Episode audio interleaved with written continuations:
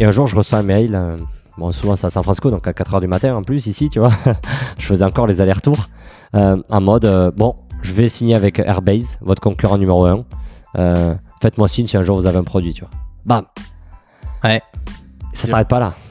Le lendemain, je vais sur le site de Airbase, mon concurrent, et je vous invite à faire l'exercice si vous allez sur airbase.com. Ils ont changé leur site, ils ont mis une photo de Jenny, donc ils ont fait une séance photo avec elle, et ils ont mis la photo en géant de Jenny sur le site, tu vois, en mode. euh, sauf une semaine après, je prends, le, je prends le métro à San Francisco, il y a des pubs dans tout San Francisco de Airbase avec la photo de Jenny, la directrice financière de, Air- de, de Front, partout dans SF. Ils ont foutu des pubs partout. tu vois, ils ont des clients prestigieux. Je dis pas que Front n'est pas le client le plus prestigieux. Ils travaillent avec euh, des boîtes comme Docker, comme, comme Gusto. Enfin, ils travaillent avec des grosses startups à San Francisco, notre concurrent. Mais ils ont choisi la boîte qui était ma première bêta-testeur. Bienvenue dans La Galère, le podcast qui raconte comment les entrepreneurs des plus belles startups se sont débrouillés pendant les tout premiers mois de leur aventure. On y parle des galères du début, de la débrouille, des petites astuces pour convaincre les premiers clients et de tous ces détails qui font la différence entre le succès et l'échec d'une startup. Je suis Michael Koenka, cofondateur de Start the Fuck Up, le studio d'innovation qui aide les entrepreneurs et les grands groupes à lancer des startups. Pour en savoir plus, rendez-vous sur www.stfu.pro. Si vous aimez ce qu'on fait, pensez à vous abonner à la galère pour ne pas rater la sortie du prochain épisode et à nous donner 5 étoiles sur Apple Podcast afin d'aider d'autres personnes à découvrir l'émission. Bonne écoute Juste un petit mot avant cet épisode. On sait que beaucoup d'entre vous sont des entrepreneurs qui démarrent. Vous galérez, vous hésitez, c'est normal. C'est difficile de commencer un projet. Start the Fuck Up vous accompagne avec Flash, une accélération sur mesure en 5 semaines avec un coach entrepreneur dédié à votre projet. On rentrera ensemble dans les détails de l'exploration marché, la stratégie early stage, la conception produit, le développement tech, l'acquisition client, la vente et le pitch. Si vous avez une idée à lancer, que vous soyez un entrepreneur ou un chef de projet de grand groupe, rendez-vous sur stfu.pro slash flash. F-L-A-S-H. À très vite et bonne écoute. Bonjour et bienvenue dans la galère. Aujourd'hui, j'ai l'occasion d'inviter euh, Jérémy Goyot de Spendesk, quatrième employé, Head of Growth et Country Manager US. Est-ce que j'ai bien listé tous les job titles? Tous les job titles. Merci Mika pour l'invitation. Est-ce que tu pourrais te présenter rapidement? Ouais, rapidement, euh, je suis originaire du, sud de la France. Mon accent me, trahit euh, parfois. Euh, je, suis, été autodidacte. J'ai appris à, coder des sites, euh, à faire un peu de business quand j'étais plus jeune sur Internet.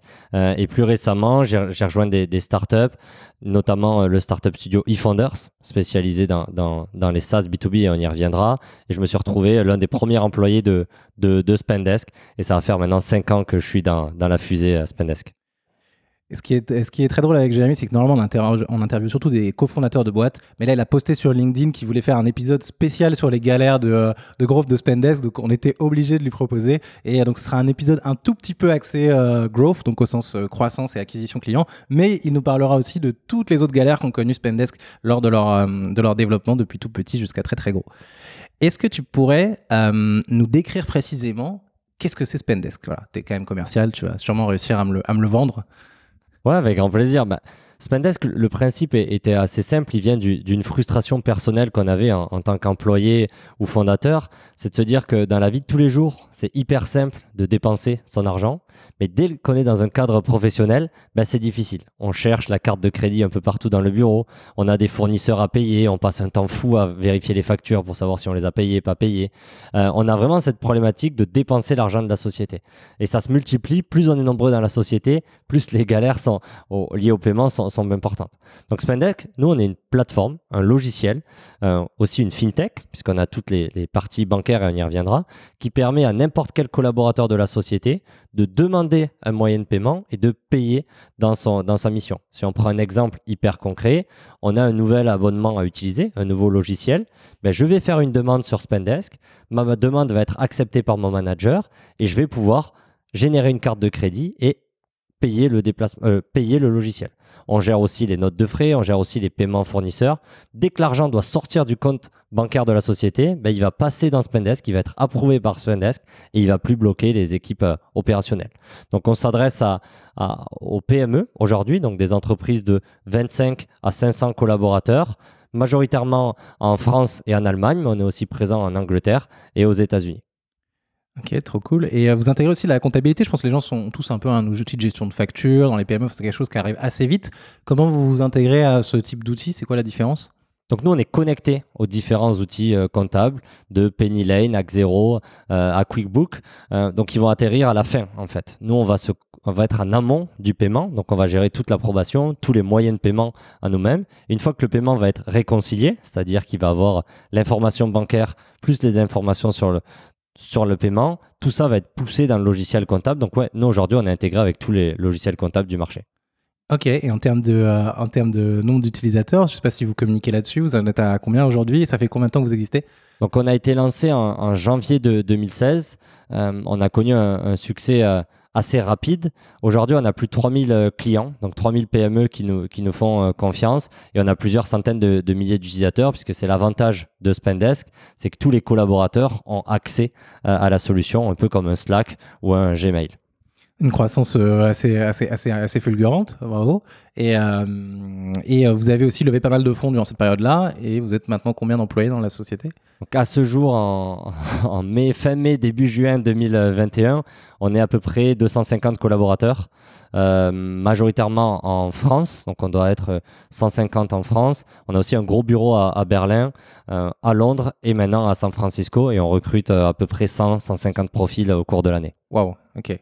Si vous voulez postuler à Spendesk, euh, c'est quoi les profils Majoritairement des, commerciaux et des développeurs, hein, comme beaucoup euh, Dans, l'écosystème. il y a beaucoup de postes euh, ouverts et on est prêt à en créer pour, pour des talents qui nous contacteraient.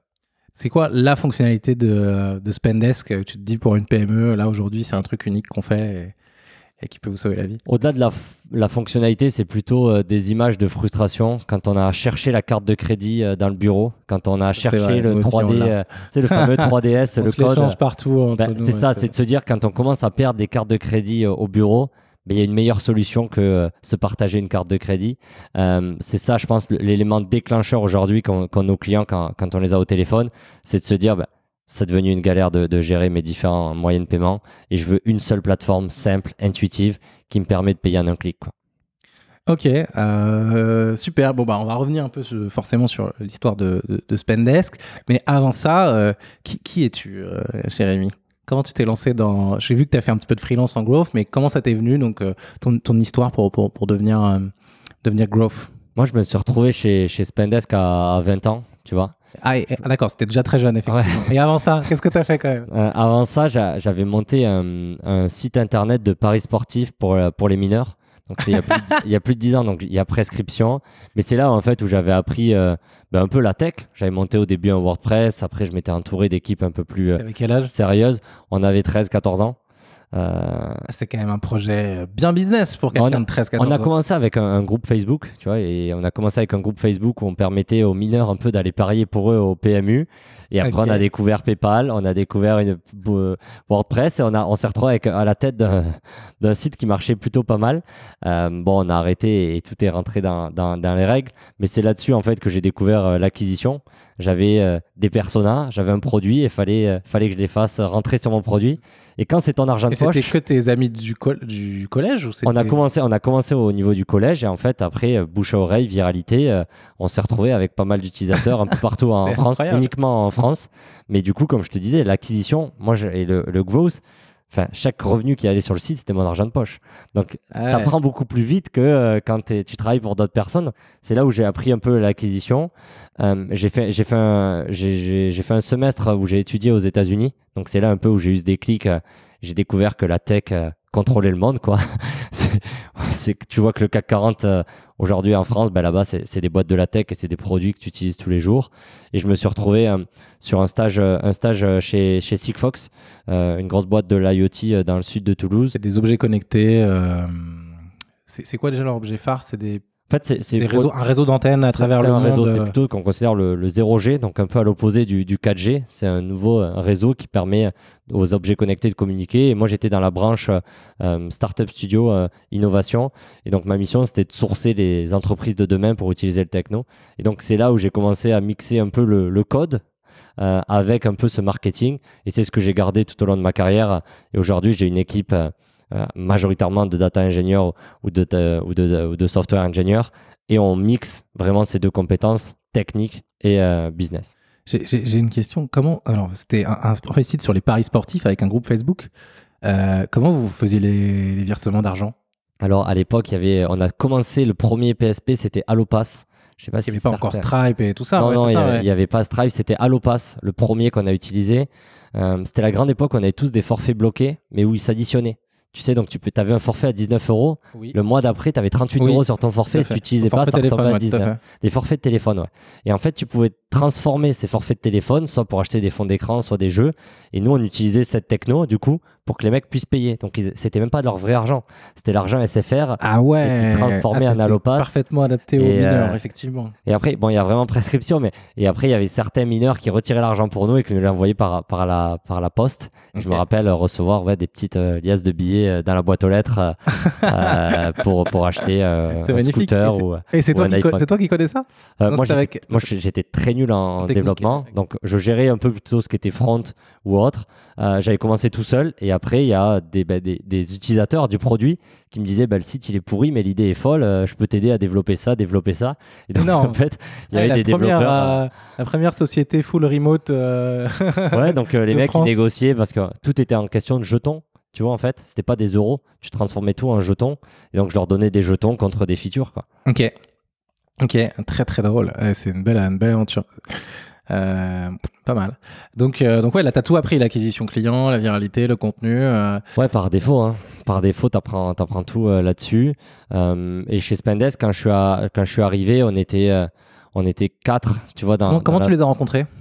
Donc, c'est, c'est eFounders, c'est le startup studio qui est, qui est derrière, qui est derrière, qui est un cofondateur de, de Spendesk, où j'étais tombé sur une vidéo de, de Thibaut, l'un des fondateurs du startup studio. Thibaut Elzière. Thibault Elzière, un des plus grands entrepreneurs euh, français, du moins par, par les exits. Euh, et en fait, il pitchait sa nouvelle idée, son nouveau projet euh, de recruter les meilleurs gars de France et, de lancer 3 à 4 startups par an. Et j'ai eu le coup de cœur. Je me suis dit, mais c'est exactement ce que j'ai envie de faire. Voilà, j'ai envoyé un mail, euh, je l'ai- partagé sur mon profil euh, LinkedIn, donc mon mail de candidature, qui fait un peu, immature, mais, euh, assez ambitieux, tu vois, où j'étais vraiment déterminé. Je leur ai dit, je veux rentrer chez vous. Euh, et voilà, je me suis retrouvé à passer les entretiens, à venir sur Paris euh, et à rejoindre l'aventure. Euh, et notamment sur le projet, j'étais en, en temps, enfin, entièrement dédié au projet, euh, au projet Spendesk euh, Donc- avec les. Donc, eFounders est un startup studio, donc usine à startup, fondé par Thibaut Elzière, un, ancien- un entrepreneur hyper successful qui avait fait un très bon exit au début, donc avait un petit peu de fonds pour lancer Startup Studio, où la vocation est de créer à la chaîne des euh, startups euh, qui euh, vont, vont être le futur de la vie des, des outils d'entreprise, en fait. Ouais, un à la ça. Enfin, à la chaîne. À la chaîne. Non, non, l'idée, c'est exactement ce que, ce que tu viens de dire. C'est, c'est, c'est le constat est simple, c'est de se dire que les PME d'aujourd'hui vont, vont se moderniser, vont utiliser de plus en plus d'outils, notamment des outils collaboratifs. Et il y a une pénurie aujourd'hui dans les logiciels pour gérer. Donc, ils, ont, ils sont partis de problèmes très clairs des PME et on en rencontre des centaines maintenant avec, avec le portefeuille euh, tous les mois et on se dit, qu'est-ce qu'on peut rendre collaboratif et qu'est-ce qui va changer le, workplace, donc euh, l'open space des PME de demain. Donc ils ont commencé avec des solutions comme Aircall pour remplacer tout ce qui était la téléphonie d'entreprise. Ils ont continué avec des, des solutions comme Front qui remplacent tout ce qui est les emails et qui rend un peu Outlook euh, obsolète. Une des premières licornes françaises, je me trompe pas, je crois que c'est ça. Pas sûr qu'ils sont encore euh, le statut licorne, mais ça devrait, ça devrait pas tarder. Ça fait partie des plus grosses levées de fonds, euh, en, en tout cas, qu'il y, a eu- y a eu en France. Euh, ils ont continué avec, avec Spendesk pour digitaliser tous les moyens de paiement. Il y a des nouvelles entreprises plus récentes comme Slide qui, remplace tout ce qui est les notes collaboratives, qui est- on adore. qui est Ça un des le meilleurs produits, euh, je pense, en termes de, de produits qui est sorti du, du studio. Et plus récemment, il y en a sur euh, Collective, euh, sur le recrutement. Euh, il, y a, il y a des startups. Donc, ils essaient d'en sortir aussi. 3-4 euh, 3-4 par an. Il y a Mailjet aussi qui est très connu. Il y a Mailjet, une des anciennes, et je crois ouais. qu'on a une anecdote aujourd'hui Ah oui sur, sur Mailjet. Ok, on va voir. Je l'attends avec impatience.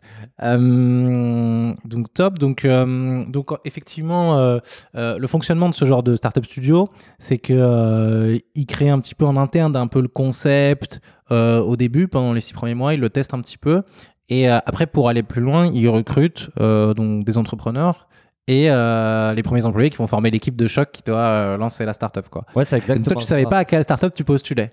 Non, je savais pas quelle Ah, startup ça, je, postulais au, au début. Donc, euh, et lors le premier entretien, en fait, il te présente le portefeuille. Donc, il te présente les, les boîtes qui sont en train de sortir du studio, donc des sociétés un peu plus avancées. Euh, donc, c'était plutôt Aircall ou autre à ce moment-là, qui c'était, tu vois, déjà 15, 20 collaborateurs. Et il te présente les autres, les nouvelles pépites. Quoi. Euh, et donc là, dans ces trois pépites qui m'ont présenté, il y avait, il y avait, euh, il y avait Spendesk.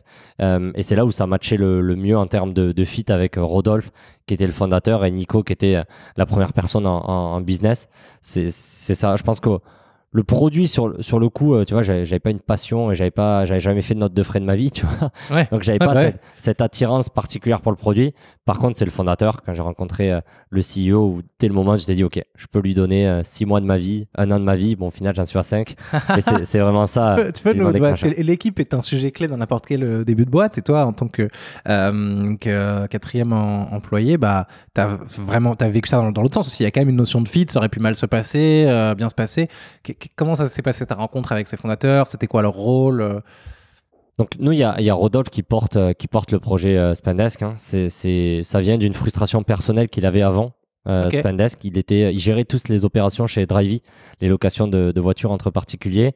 Et c'est là où il s'est rendu compte qu'il avait 15 cartes de crédit qui circulaient partout euh, et qu'il savait pas qui dépensait quoi et pourquoi.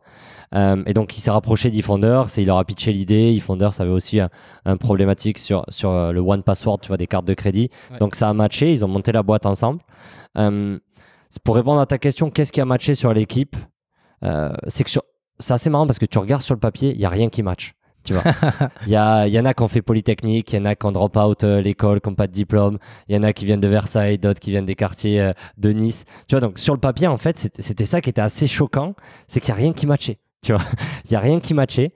Euh, si on prend un peu les, les attributs, sans trop tomber dans le cliché, tu vois, de la culture, mais il y a, y a cette chose où on avait tous une envie folle. Tu vois, on avait tous envie de faire de grandes choses et d'être une meilleure version de nous-mêmes. Donc que tu sois niveau personnel et niveau ambition de la boîte c'est ça? Niveau personnel, niveau ambition de la boîte, on voulait tous chaque mois être meilleur au niveau de la boîte, au niveau personnel. Donc il y avait un peu cette, cette soif d'apprentissage. Euh, il y avait un deuxième qui était, euh, je pense qu'on est, on se respecte tous, tu vois. Et on, on a passé euh, quelques dizaines d'heures par jour et, et beaucoup trop d'heures quand tu regardes un peu derrière ensemble. Mais on s'est dit qu'on allait, qu'on allait travailler avec des personnes qu'on respectait, des personnes qu'on admirait, et on, est, et on allait essayer de s'investir et se donner, tu vois, pour, pour les autres personnes. Donc il y avait ce côté un peu vachement euh, proximité. Euh, et, et le troisième, c'est, je pense qu'on n'avait aucun plan sur la comète, tu vois. donc toi quand tu à ton entretien d'embauche il te- voilà il- c'était quoi le plan prévu? C'était le plan prévu, et il y a pas mal d'anecdotes, tu vois, sur mon entretien d'embauche, mais Non, le, le- le plan prévu, c'était. euh, on savait qu'il y avait un problème sur les sociétés. On savait que le marché était énorme. On savait pas par où on allait passer. Mais on n'a jamais douté un moment qu'on allait rater. Tu vois. On nous a dit faut 70 clients la première année. On s'est mis un tableau blanc. On a mis les 70 barres et on les rayait jour par jour ou semaine par jour. tu vois. En fait, y on était tous un peu jeunes, un peu insouciants et on s'est jamais mis en question. Tu vois. on Ok, s'est jamais dit on fera une introduction en bourse, on sera milliardaire, on va lever 100 millions. On s'est jamais dit ça. On s'est dit, là, il nous faut 70 clients. Et step by step, tu vois. Là, il faut qu'on recrute 20 personnes. Donc, c'était un peu ce côté-là, euh, un peu insouciant où on savait qu'on allait le faire et on on n'avait pas une vision euh, à trop long terme de la boîte. quoi. C'était, on va le faire. Quoi. Alors, c'était quoi tes, tes premières actions quand tu as, rejoint Spendesk Alors, attends, tu peux parler de nos, les- tu nous as parlé d'anecdotes sur ton entretien d'embauche Non, un peu pour rassurer les, les gens. Moi, mon entretien d'embauche, donc je rencontre euh, Nicolas, qui est, qui est là. Ils n'étaient pas beaucoup, hein, on était quatre avec M Spendesk à ce moment-là. Donc, je rencontre Nicolas qui me présente un peu son parcours, qu'il a fait Polytechnique, qu'il a étudié, qu'il a étudié euh, à, San Francisco. Euh, et il me dit, ben voilà, si ça t'intéresse, tu m'envoies un mail de follow-up euh, le lendemain. Je suis très mauvais sur les prénoms. Je me rappelais pas qu'il s'appelait Nicolas. Donc je rentre, je regarde sur LinkedIn les, les- les quatre employés du coup de Spendesk euh, et je tombe sur Jordan, donc fait Polytechnique, euh, Ah, Merde qui est brun Ils les se yeux, tous, euh, ils sont qui se le- le ressemblent crâne et- rasé, et, et qui avait étudié et qui avait étudié à, à Stanford, pas très loin de San Francisco. Donc je me dis quelle est la probabilité sur une boîte de 4 qui est un mec de Polytechnique pas la photo? qui est étudié? Si, il y avait la photo, mais ils se ressemblent énormément. Ils se ressemblent énormément. Et donc, je, je trouve l'email de, de, de Jordan et j'envoie mon mail de follow-up. euh, Salut Jordan, ravi de t'avoir rencontré. euh, Ah ouais, ça bah, je suis vraiment chaud de rentrer. Donc, t'imagines, j'ai commencé, j'ai commencé comme ça. Et quand je suis arrivé dans la boîte, il y avait un screenshot sur le Slack. Enfin, j'ai retrouvé le message sur le Ah, Slack. est-ce qu'on a accès à l'historique du Slack où, ouais, ça, où il un- partage, tu vois, et il y a réponse de Nicolas, euh, euh, qui est devenu un ami maintenant, mais qui dit mais quel tocard celui-là, quoi. Donc j'ai commencé, tu vois, la- on dit que la première impression est importante, c'est ça ma première impression, tu vois. Ah, mais tu t'en es bien sorti aussi. Parce qu'il prouve aussi que le fond est important euh, quand même. Je pense que le fond, et je pense que les erreurs arrivent à tout le monde. et- et, C'était une erreur et l'important, c'était que c'était le fit culturel et, et que j'étais dans la boîte, mais, mais ouais, je me suis trompé sur le, sur le premier mail de candidature. Ok. Et après, tes, tes premières actions, que, hum, ça a été quoi? Ça a été, c'était- Tu t'es assis, il y avait y une feuille blanche en gros. où Il y avait déjà quelques clients, il y avait, il y avait déjà des Il y avait, canaux il y en avait des bêta-testeurs, euh, on avait trouvé un moyen d'avoir des réponses. Donc, euh, on savait pas vendre Spendesk, mais on savait avoir un entretien avec un directeur financier. Euh, Donc ça, c'était un peu la, la première découverte. Non, les, les missions, quand on est employé early stage, euh, donc le lundi après-midi, j'étais responsable du support client. Donc chaque, euh, chaque demi-journée était, était euh, support client par un des employés. Euh, les premières missions, ça a été de générer des réponses. C'était de, rencontrer des, gens. Après, on l'a un peu industrialisé et ça a été ma, première mission, ça a été d'industrialiser ça. Donc, on a mis en place un CRM, donc un outil qui nous permettait de, gérer les clients. On a mis en place une première stratégie de, de scrapping, donc de collecte euh, de données pour avoir un CRM qui n'est pas vide, avoir des entreprises à contacter. Et on a mis en place un peu ce, ce sales playbook ensemble avec Nicolas et Romain qui a été de se dire comment on fait pour closer un client en fait. Quelles sont les étapes à suivre pour euh, générer un client? Et donc on a appliqué ça euh, honnêtement de tout fin 2016 jusqu'à fin 2017. C'était la tête dans le guidon, on voulait juste avoir des réponses et on regardait le nombre de réponses qu'on avait euh, semaine après semaine et on essayait de closer tout ce qui bougeait quoi.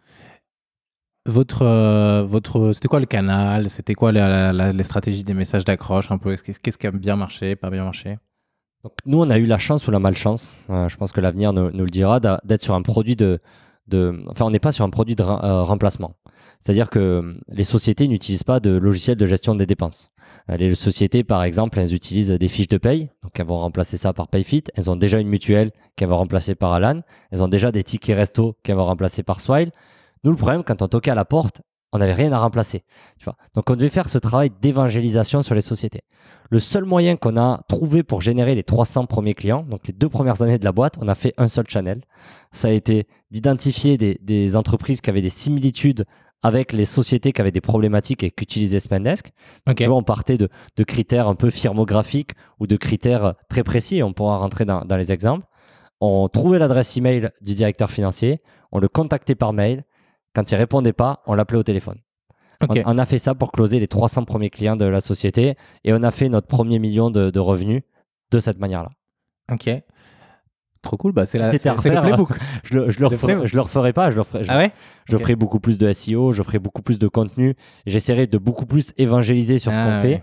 Mais voilà, nous c'était notre. Vous l'avez notre- fait à la dure au début. Bah, en même temps, c'est pour les boîtes B2B, c'est aussi le moyen le plus efficace sans se prendre la tête de, de, Ah, du, du moins, de on, commencer. on était occupé de nos journées. Tu vois, on s'est pas roulé les pouces euh, une seule seconde. Et par contre, on a rencontré trop de personnes. Pour closer Ah ouais? 300 personnes, on a dû rencontrer 3000. Donc en fait, des directeurs financiers, personnellement, j'ai dû rencontrer 2000. Tu vois, depuis que je suis chez Spanesk. Donc en fait, ça nous a appris à, à avoir une vision du marché, une expertise sur notre produit. Aujourd'hui, euh, l'intelligence, les sales ont l'intelligence de marché et sont aussi compétents que les product managers Ah pour ouais, euh, débattre des fonctionnalités de demain. Ça, Donc ça, c'est un vrai avantage, c'est on passait nos journées à parler avec nos clients. Et Ça, c'est quand même le premier skills de l'entrepreneur. de n'importe. Si toute la boîte fait ça toute la journée, c'est parfait. Enfin, C'est un peu la, la recette. C'est moi, tu vois, aujourd'hui j'investis un peu dans des sociétés et ce que je regarde, c'est le nombre de meetings, tu vois, le nombre de rendez-vous ouais, qu'ils ont semaine après semaine. Et si je vois une courbe sur les trois premières semaines, je me dis, ok, ces gars-là, ils ont compris la, la chose, ils peuvent, ils peuvent donner. Donc, ouais, je pense que plus tu parles à, à des potentiels acheteurs, plus tu as, de chances de réussir. Et alors, donc là, vous, donc là, c'était quoi les critères Donc, tu as dit il y a des critères un peu. euh, C'était quoi les premières boîtes C'était quoi les. Au début, on était un business de niche. hein. Au début, ouais, ouais, euh. Au début, on on- euh, le critère numéro un, c'était est-ce que la boîte a levé des fonds Oui ou non? Ok, ils ont levé des fonds, ils vont acheter Spendesk. tu vois. Ok. Bon, après, tu commences à avoir les, à épuiser les 80 startups euh, lancées cette année. Donc, tu dois trouver un peu plus de, de sociétés. Pour, pour les startups, c'est parce que tu te dis, ouais, ils vont avoir plus confiance en moi vu que je suis déjà une startup, j'ai pas encore des grosses rêves. Il y avait ça qui jouait. Euh, et le deuxième, c'est que c'était des entreprises à forte croissance. Et donc, le problème des cartes de crédit était très rapide. Tu vois, ils commençaient avec, avec une banque, ils se retrouvaient à avoir besoin de 5-6 cartes de crédit euh, là-dessus. La deuxième critère, on avait toutes les boîtes qui consommaient euh, énormément de software. Euh, donc, on regardait les sociétés à forte consommation de, logiciels. Donc, toutes les équipes sales. Dès que tu as une équipe sales, tu empiles les logiciels, Sales Navigator, Salesforce. Euh, et après, on a découvert une autre. Donc, ça, c'était un peu toutes les boîtes de services euh, digital. Et on a découvert une autre verticale très vite qui nous a permis d'aller closer les 300 premiers clients, qui était tout ce qui était les agences. On s'est rendu compte que les agences, elles avaient besoin de traquer toutes leurs dépenses pour pouvoir les refacturer à leurs clients derrière. Et donc là, on a closé euh, boîte de conseil, agence des filiales de Publicis, euh, euh, de la pub, de l'agence marketing, de l'agence innovation. Là, on les a toutes closées. Et là, on a fait jackpot sur les, sur les 18 premiers mois, entreprises à forte croissance et les agences. Ok, Ah, trop cool. Alors maintenant, on va parler un petit peu de ce pourquoi on est là. C'était quoi les galères que tu as eues dans cette, dans cette période-là? D'abord, au tout début, peut-être dans la mise en place des, des- des premiers calls ou des premiers rendez-vous. Tu faisais aussi les rendez-vous de vente? On faisait les rendez-vous de vente. ouais. Ah tu faisais tout. On faisait les rendez-vous de vente. Euh, des galères, il y, y en a, il y en a beaucoup. hein. Sur euh, la première un peu leçon, au-delà de la galère qui peut, qui peut être utile aux, aux gens qui écouteront ce, ce podcast, c'est de faire une démonstration de son produit à un client. C'est quelque chose qui se mérite du côté du client. Et on passait notre journée, la première année, à faire des démonstrations de Spendesk. Dès que quelqu'un était plus ou moins intéressé par la solution, on prenait, un- on, a- on, on faisait un appel avec Bien lui sûr. Ouais. et on ouais. lui montrait la solution. Ok. Et en fait, c'est la première connerie à faire. Et c'est la première galère. Un, tu passes ton temps à parler à des gens qui n'achèteront jamais ta solution. Deux, tu parles de la solution et tu parles pas du problème, en fait. Ok. Et donc, quand on a commencé à comprendre ça, qu'on a rajouté juste un appel de 15 minutes où on posait des questions pour savoir le problématique de la société, notre taux de, de closing, enfin notre taux de conversion a été multiplié par 3, en fait. Et donc, on s'est retrouvé, nos calendriers étaient beaucoup plus légers. On faisait 3-4 démos au lieu de 10 avant par semaine et on closait autant de clients, en fait. Donc, la première galère qu'on faisait, c'est de passer notre temps à faire des démonstrations, en fait. Et on était déjà sous l'eau et on closait zéro client, en fait. Et, euh, et là, c'est des clients où tu te dis, en plus, il y a souvent une, une remarque à ce stade-là qu'on a souvent de premiers entrepreneurs, c'est OK, donc là, ils ont contacté plein, plein, plein, plein de gens. euh, euh, tu nous parleras un petit peu de comment tu les as scrappés, comment tu as envoyé les emails, mais euh, et donc, ça fait plein, plein de rendez-vous. Et donc, euh, ça fait que des- si au début, ils se sont plantés sur la, la démo et tout ça, ça fait tous ces gens-là qu'on a contactés, bah après, ils ont une mauvaise impression, ils vont jamais revenir vers Spendesk et c'est des gens perdus pour le, Ouais, le marché. Est-ce que c'est un vrai argument ou pas, ça? Ça, on en avait rien à faire d'avoir mauvaise impression. d'accord. Là, là, pense. la seule truc que tu sais, c'est à la fin du- de l'année, j'ai peut-être plus de taf, tu vois. Et on a une idée à Nord, parce que Spendesk, c'est une idée à Nord, et on est en train de la planter dans le mur, tu vois. Donc, qui est un mec qui poste sur Google My Business, ouais, ces gars-là m'ont spammé, il me met une étoile. Qui est un mec qui tweet sur moi, qui est un mec, ça fait pas plaisir, mais c'est pas la priorité, tu vois. C'est pas la priorité. La priorité, c'est de se dire, est-ce que j'ai contacté un mec et qui a rien compris à ce que j'ai fait, tu vois. Là, c'est un problème. S'il y a quelqu'un qui a la problématique chez lui et que quand je le contacte, il comprend pas, ça veut dire que j'ai servi à rien. Euh, donc, donc ouais, on a, on a fait des choses assez débiles, tu vois. Au début, je me rappelle, on a hacké l'appli, euh, l'appli de Vivatech. En Vivatech en 2017, on a trouvé un moyen pour, pour envoyer un, un message de notification à tous les mecs. Donc, on a spammé euh, 37 000 personnes à Vivatech pour leur dire réservez un meeting avec moi, tu vois. Oui, on en a fait des, des, des conneries et si c'était à refaire, je le ferais pas. C'est très Mais- beau. Mais t'es- dans ce délire, tu vois, au début, t'es dans ce délire de dire la terre entière doit avoir Spendesk. Un peu sur des disclaimers avant qu'on me sorte le drapeau euh, GDPR et, et toute la clique. Euh, ce qu'on faisait, c'est un, on a la chance de Spendesk, c'est un produit qui s'adresse à toutes les PME.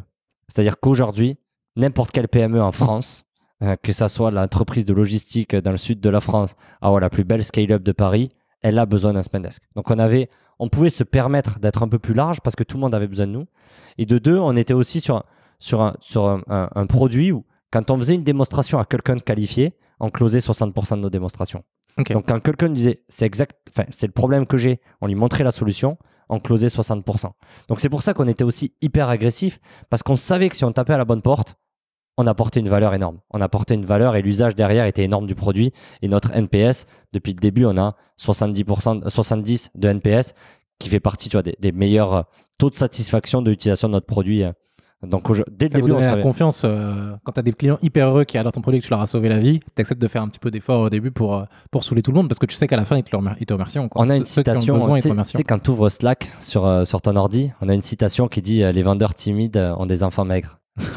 C'était un peu notre mindset en 2017, ça a changé aujourd'hui. Mais c'est de se dire que le plus gros ennemi d'un entrepreneur, c'est la timidité.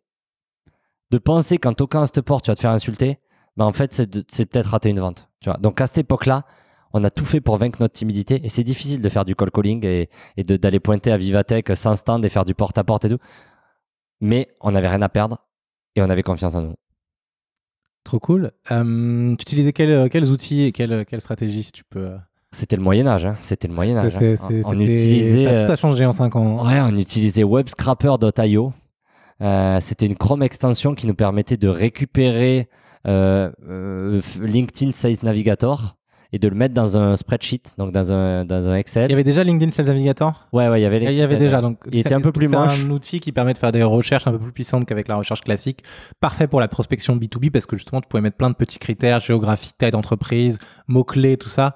Et hop, ça sort des listes de personnes. euh, C'est c'est bon une poste. bonne source. Après, euh, après, je donnerai un peu la version d'avant et ce qu'on devrait faire, tu vois. Ok. Mais, mais globalement, ouais, il y avait- il y avait ce côté-là. On sortait dans un, dans un spreadsheet, on importait dans un email finder.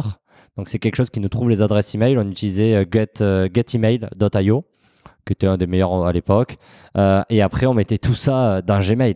On faisait, Dans euh, Gmail. ah ouais, mais c'était- Ah ouais. on mettait tout ça dans Gmail. à la main, la journée à faire décoller. Ouais, ouais. Enfin, on avait trouvé des extensions qui nous permettaient d'envoyer plusieurs. Get mail, merde. Exactement, tu vois. Mais on se faisait bannir les comptes. hein. On s'est fait bannir euh, les comptes Gmail et tout ça, tu vois. Parce que c'était des comptes Gmail gratuits? Non, non, non, c'était comptes- euh. Mais en fait, ils nous frisaient euh, pour, pour, parce qu'on envoyait 300 emails par jour. Et du coup, ils nous frisaient. Donc, ça, c'était un peu la, la méthode dégueulasse au début. Euh, en fait, on, avant ça, on le faisait à la main. Donc, on trouvait des personnes. Tu vois, on lisait les articles, on trouvait, des, on trouvait les personnes, on trouvait l'adresse email et on envoyait un mail personnalisé. Ouais. On avait 12% de réponses. Après, on est tombé dans cette industrialisation et cette connerie un peu euh, qu'on voit partout avec Gross Hacking, toutes les vidéos, toutes les formations à la con sur LinkedIn. Nous, on nous, on fait un peu ça. Ben, on est tombé à 1% de réponse. Tu vois. Vous étiez à 1% Ouais, en faisant, le, en Ouais. faisant le bourrin, comme ça, on est tombé à 1% de réponse. Et donc, c'est là où on a eu un peu ce déclic. On s'est dit, on va faire les choses différemment. On va essayer de automatiser le métier, mais d'avoir les mêmes réponses qu'un sales, parce que sinon, ça sert à rien, en fait. Et donc, c'est là où on a, on a continué à, à- à collecter de l'information sur les- en ligne, hein, le- sur les différentes euh, plateformes. Par contre, on a fait une, une étape intermédiaire qui a été d'enrichir les données. Et quand je dis enrichir, c'est pas trouver une adresse email, c'est trouver des infos spécifiques sur le business. Et donc là, on a monté une équipe à l'île Maurice. Donc on a une équipe de virtual assistants à l'île Maurice qui va en fait chercher de l'information à la main très précise sur les sociétés. Donc par exemple, en- si on sort un peu de l'exemple Spendesk, là, il y a une société qui vend à des hôtels. Il permet de, de mieux gérer euh, les, les- les salles de réunion. Mais en fait, les virtual assistants, ils vont aller sur le site de l'hôtel. Il va savoir s'il appartient à un groupe ou s'il est indépendant, l'hôtel. Euh, il va savoir le nombre de salles de réunion. Il va aller copier le nom de la salle de réunion euh, la plus euh, disponible et il va regarder la page de, de réservation. Est-ce que c'est un email à envoyer à event.hotelparis.com ou est-ce qu'il y a un petit formulaire ou autre? Donc il va récupérer tu vois, toutes ces informations-là, il va nous les mettre dans un tableau Excel et on va pouvoir utiliser ça dans nos campagnes et c'est là où tu vois la différence. Tu vois aujourd'hui dans, dans ton ciblage et dans ton message parce que tu vas pouvoir vraiment cibler qui tu contactes. On va contacter que les hôtels qui ont plus de 5 salles de réunion, qui sont indépendants et qui ont un email pour réserver une salle de réunion. Tu vois. Et là, tu vas contacter 10 fois moins d'hôtels. Par contre, tu vas avoir un taux de réponse qui va être plus proche des 10, 15. Et aujourd'hui, nous, chez Spendesk, donc sur nos emails automatisés, on est à 18% de réponse Avec un seul email ou avec plusieurs emails? Avec plusieurs emails. Avec plusieurs emails. Deux, trois emails. Deux, trois emails. Mais c'est le premier email qui marche le plus fort euh, chez nous. D'accord, ah, c'est très drôle. Bah, nous, euh, nous, on fait pas mal ça parce que euh, nos cibles sont très identifiées sur euh, les directions innovation avec, Star, avec Start de FF. Donc, on sait qu'on a toujours des choses à, à leur vendre. L'idée, c'est de leur faire des mails qui les divertissent à chaque email. Je pense que, enfin voilà, il faut essayer d'être un peu original. Et surtout avec votre nom, vous pouvez vous permettre. voilà, nous, on fait des petites blagues et tout. Et on a envie d'avoir des clients qui trouvent ça rigolo aussi. Donc, donc on fait un petit peu ça. Et c'est vrai qu'on a une courbe de réponse flat, ce qui est assez drôle. C'est-à-dire qu'on a vraiment euh, 12%, 12%, 12%, 12%, 12% de réponse à chaque, à chaque, à chaque relance, ce qui est assez, assez original, je pense. Euh, mais ouais, c'est des stratégies qui marchent quand même pas mal en, en- en B2B. Effectivement, vous et, et, et Alan, enfin beaucoup de startups qui peuvent vendre à n'importe qui, il faut, être, il faut être un peu plus euh, précis en fait. Sur, euh, Ouais, toi, tu as fait le travail là, en fait. Toi, tu as identifié des, des niches. Et donc, nous, en on fait, est déjà sur une niche. Tu as adapté base, ton ouais. message à cette niche en fait. Donc oui, tu peux shooter 30 ou tr- ou 40 personnes parce que du coup, tu sais que tu vas avoir le bon discours sur ces 40 personnes. Tu vois, moi, si je scrape, euh, si je collecte toutes les entreprises de livraison, tu vois. Ouais. Ben, en fait, je vais me retrouver avec euh, Stuart, qui est une boîte qui a levé euh, des centaines de millions, qui est startup. Derrière, je vais me retrouver avec euh, le livreur de Limoges, qui a... Ouais, c'est a un peu pas- pareil, qui a jamais pareil utilisé. pour Sales Navigator, mais c'est pas pareil. C'est un peu le problème, tu vois, dans, si je, moi, je resegmente pas et je crée pas ces niches, ben, je tape en touche. Ok. Trop cool. T'as d'autres euh, anecdotes et des petites galères dans cette, dans cette phase-là? Dans cette phase-là, on a une galère qui était trouver des bureaux à Paris, tu vois. on s'est retrouvé à finir en sous-location dans des bureaux assez horribles et tout ça, mais ça, c'est, ça, c'est plutôt les, galères. Euh, on a, là, le, plus gros, les plus grosses galères qu'on a eues dans cette phase-là, au tout début, c'était le recrutement, en fait. On a, on galérait, c'est le cas de le dire, tu vois, à trouver des personnes, en fait. On avait un ou deux postes ouverts, mais en fait, personne nous connaissait. Euh, on n'avait même pas d'offres en ligne et c'était vraiment euh, l'horreur de, de, recruter. Et donc là, ce qu'on faisait euh, là-dessus, on prenait des, des siders, donc c'est des, des freelances, c'est une plateforme. Et en fait, ils venaient chercher des profils et contacter des profils pour nous. Donc on prenait tous les étudiants de Cage et le mec, il venait, il envoyait un email à tous les étudiants de Cage, tu vois, pour essayer de, de, de trouver des, des, candidats. Donc ça, c'était au début, à la fois sur les ingénieurs et à la fois sur les, sur les commerciaux. Ben, on avait trouvé des petits systèmes D un peu de, de pour, euh, pour faire du contacting et, de trouver des, des employés parce qu'on avait zéro candidature. Quoi. Et euh, c'est marrant, c'est parce que eFounders, vous vous aidez pas là-dessus parce que c'est une problématique qu'ils ont dû avoir sur toute leur boîte. Ils n'avaient pas des ils pas des chasseurs de tête, il n'y avait pas des. Ils nous ont aidés sur recruter ben, les profils comme moi, tu vois, les 10 premiers employés de la société. Par contre, de 10 à 25, là, tu es tout seul. Hein. Tu es sorti d'eFounders, tu as tes propres bureaux, euh, tu as ta propre marque, tu as ta propre site. Là, tu es tout seul t'es tout seul. Et là, eFounders recrute pour les autres, pour, les, pour les, nouvelles. Et c'est aussi un type d'employé qui est différent. Les premiers employés sont beaucoup plus entrepreneurs. Donc, vont être des profils plutôt euh, futurs, si, si, futurs cofondateurs. Euh, alors que là, on commençait à recruter des profils un peu plus spécialisés. Quoi. Ok. Et euh, ça a bien marché ça? Parce que nous on essaie, euh, enfin on a un peu le même souci. Pourtant il y a la page welcome, il y a pas mal de choses. C'est très, on a des profils, mais c'est quand même dur d'avoir, euh, quand on cherche quelque chose de très précis, d'avoir, d'avoir des gens. Ça marchait bien tous ces emails de contact? Ah ouais, nous, nous ça, enfin c'était le, le, seul truc qui nous, qui nous rapportait ça et les agences de recrutement malheureusement qui nous ont coûté une fortune. Euh, mais, mais, sinon, ouais, non, c'était, on, passe, on avait des critères très précis du coup. Donc, on faisait ces recherches de manière vachement précise, tu vois, sur là-dessus. Et on envoyait un message entièrement personnalisé. Donc, c'est pour ça qu'on payait un freelance ah ouais. pour envoyer des petits messages, la petite anecdote. ah, c'est cool, t'étais dans le dans la croisière chez euh, chez Kedge tu vois. Ah, c'est cool, j'ai vu ah, que. C'était très personnalisé. Tu vois, on essayait d'au moins de faire une phrase et de la première accroche personnalisée sur les profils. Et donc, ouais, on arrivait à avoir, euh, là, on faisait au moins 30 entretiens par semaine, enfin, par mois, du coup. On se retrouvait avec pas mal de candidats, quoi. 30, entretiens par mois, ok. Ouais. Ça en faisait, ouais, à peu près, tu vois, une dizaine par semaine. Euh, par, par, rapport à zéro candidature sur ce jungle, même si on avait des magnifiques photos grâce à eux, on n'avait pas de candidature. Quoi. Euh, ok, euh, cool. Euh, tu, tu, tu, nous avais dit que là, tu avais changé un petit peu de canot après. Enfin, après, c'était un peu plus. on a investi vachement sur la communauté, le deuxième. Donc, on a commencé à organiser des événements à la base pour nos utilisateurs. Donc, le mercredi soir, on faisait un meet-up avec des pizzas, euh, des bières dans nos bureaux et on invitait nos, clients pour parler d'un sujet. Donc, par exemple, comment ouvrir une filiale en Allemagne, euh, pourquoi utiliser Sage à la place de, de, QuickBook. Tu vois, on faisait des topics hyper précis pour, pour les directeurs financiers qui utilisaient Spendesk. Et en fait, là, ça a pris en viralité. C'est-à-dire que nos clients ont commencé à inviter leurs amis qui n'utilisaient pas Spendesk, qui étaient des prospects. Et là, on a créé aujourd'hui ce qui s'appelle CFO Connect. Vous pouvez taper sur Google, qui est le plus gros club privé de directeurs financiers dans la tech. Donc, on a 5000 directeurs financiers, des plus gros scale-up dans le monde. Donc, on a la CFO de Zapier, de Notion, de Looker, euh, de aussi euh, Doctolib. Donc, tous ces gens-là, ils sont sur un réseau privé qui s'appelle CFO Connect qui est une marque blanche, du coup, qui n'est pas Spendesk Connect. Mais du coup, ça, ça a été notre deuxième plus gros channel. Aujourd'hui, c'est le SEO. Donc, tout ce qui est les recherches dans Google. Donc, des gens qui vont taper des problèmes dans Google et on est souvent euh, numéro un. Et ça nous ramène un trafic euh, assez qualifié euh, chaque mois. Comment, comment vous avez. C'était avant votre levée de fonds que vous avez commencé le côté communautaire? C'est toi qui l'as recommandé? Enfin, comment vous avez trouvé cette stratégie-là? Parce que là, vous étiez sur de la bande pure avec envoi d'email, enfin, et des sales qui appellent tout le temps et tout. Stratégie communautaire, euh, voilà, pour se lancer là-dedans. Vous, avez, vous, aviez testé d'autres choses avant? Vous vous êtes lancé direct là-dessus? Pareil, tu vois, c'était en, en 2017, donc ça devait être euh, après notre premier seed.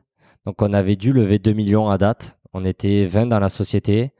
Euh, CFO Connect, à la base, on ne pensait pas que ça allait devenir une acquisition. Tu vois, on ne pensait pas que ça allait devenir un channel pour Spendesk qui nous permet d'être plus gros que ce qu'on est.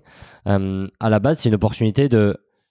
On avait une problème, tu vois, on avait vraiment nos clients qui nous contactaient sur un problème. On s'est dit, on va organiser un meet-up. Euh, et en fait, ce meet-up, ça a été un succès. On a continué à développer ça. Euh, et après, on s'est rapproché. Nos clients avaient déjà. On avait une de nos premières utilisatrices qui avait déjà un Slack avec 10 CFO à Paris il nous a dit, vous voulez pas gérer ce Slack-là euh, pour moi? Moi, j'ai plus trop de temps et vous le faites bien. Et donc, on s'est retrouvé à gérer un Slack de, de 10 personnes. Bon, il y en a aujourd'hui 5000. Mais ça a été ça un peu l'élément déclencheur.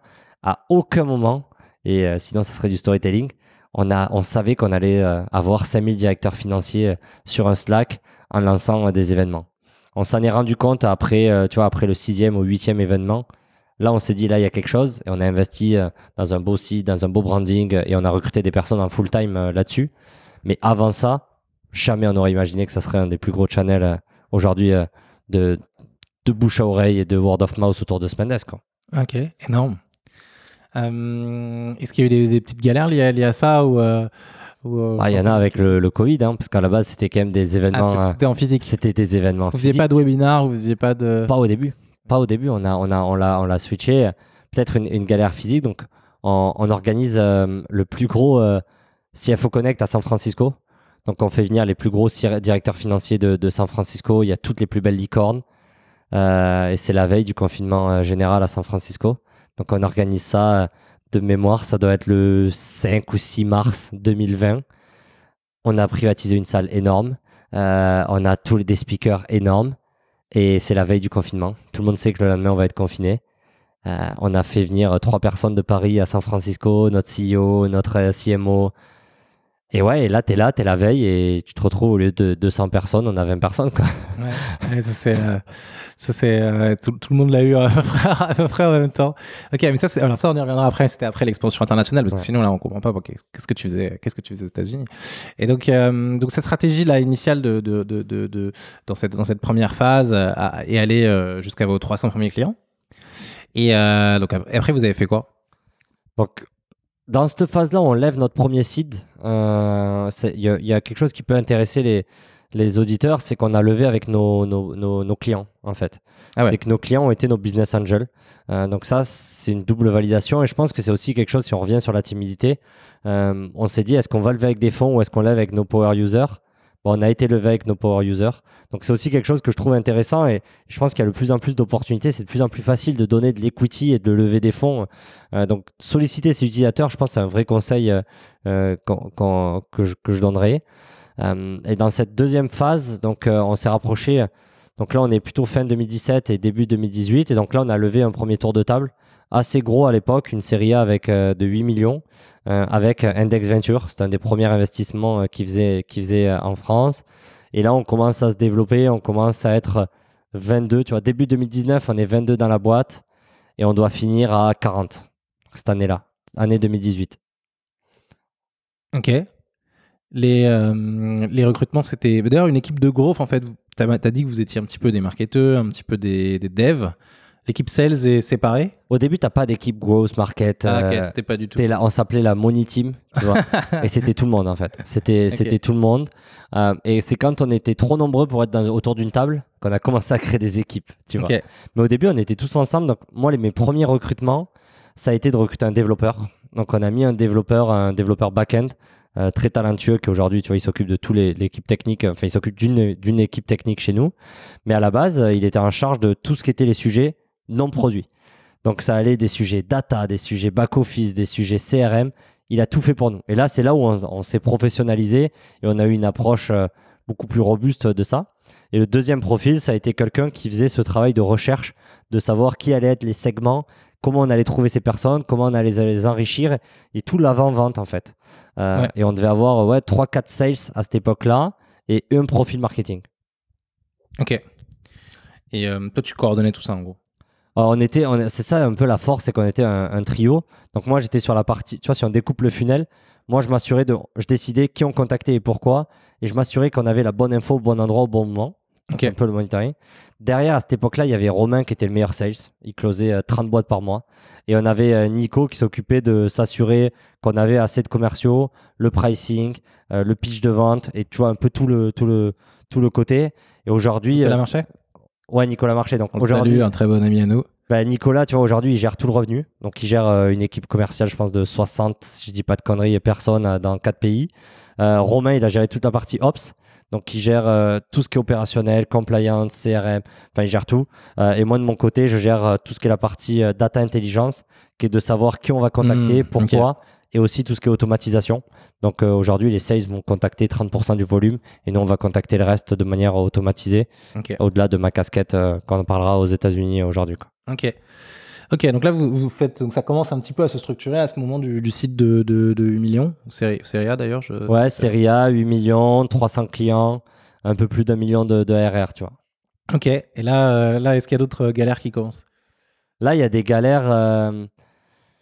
Il y a des galères, je me rappelle, il y a- il y, a une galère plutôt produit, tu vois. Ouais. C'est- un peu des de choses pour l'instant. où je pense que le jour où ça t'arrive, tu dis c'est la fin du monde, tu vois.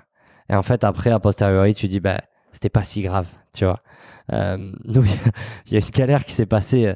C'est, on sortait une intégration avec Slack et on a voulu envoyer un email à, à tous les utilisateurs, enfin à des utilisateurs pour leur dire activer la fonctionnalité Slack. Et le développeur a fait une boucle un peu infinie dans, dans le code et il a envoyé un email à toute la base de données. Client, pas client, enfin Et il y avait aussi les prospects? Tout le monde. Tout, tout ce qui, s'il y avait un email en base, il a reçu un email.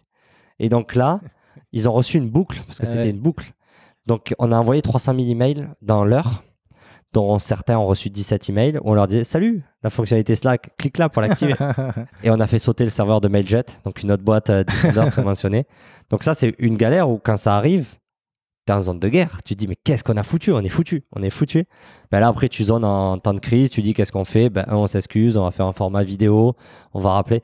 Il y avait des tweets dans tous les sens. Là, on commençait à avoir au moins 10 000 utilisateurs, tu vois. C'était quand même, on commençait à être une boîte sérieuse, tu vois.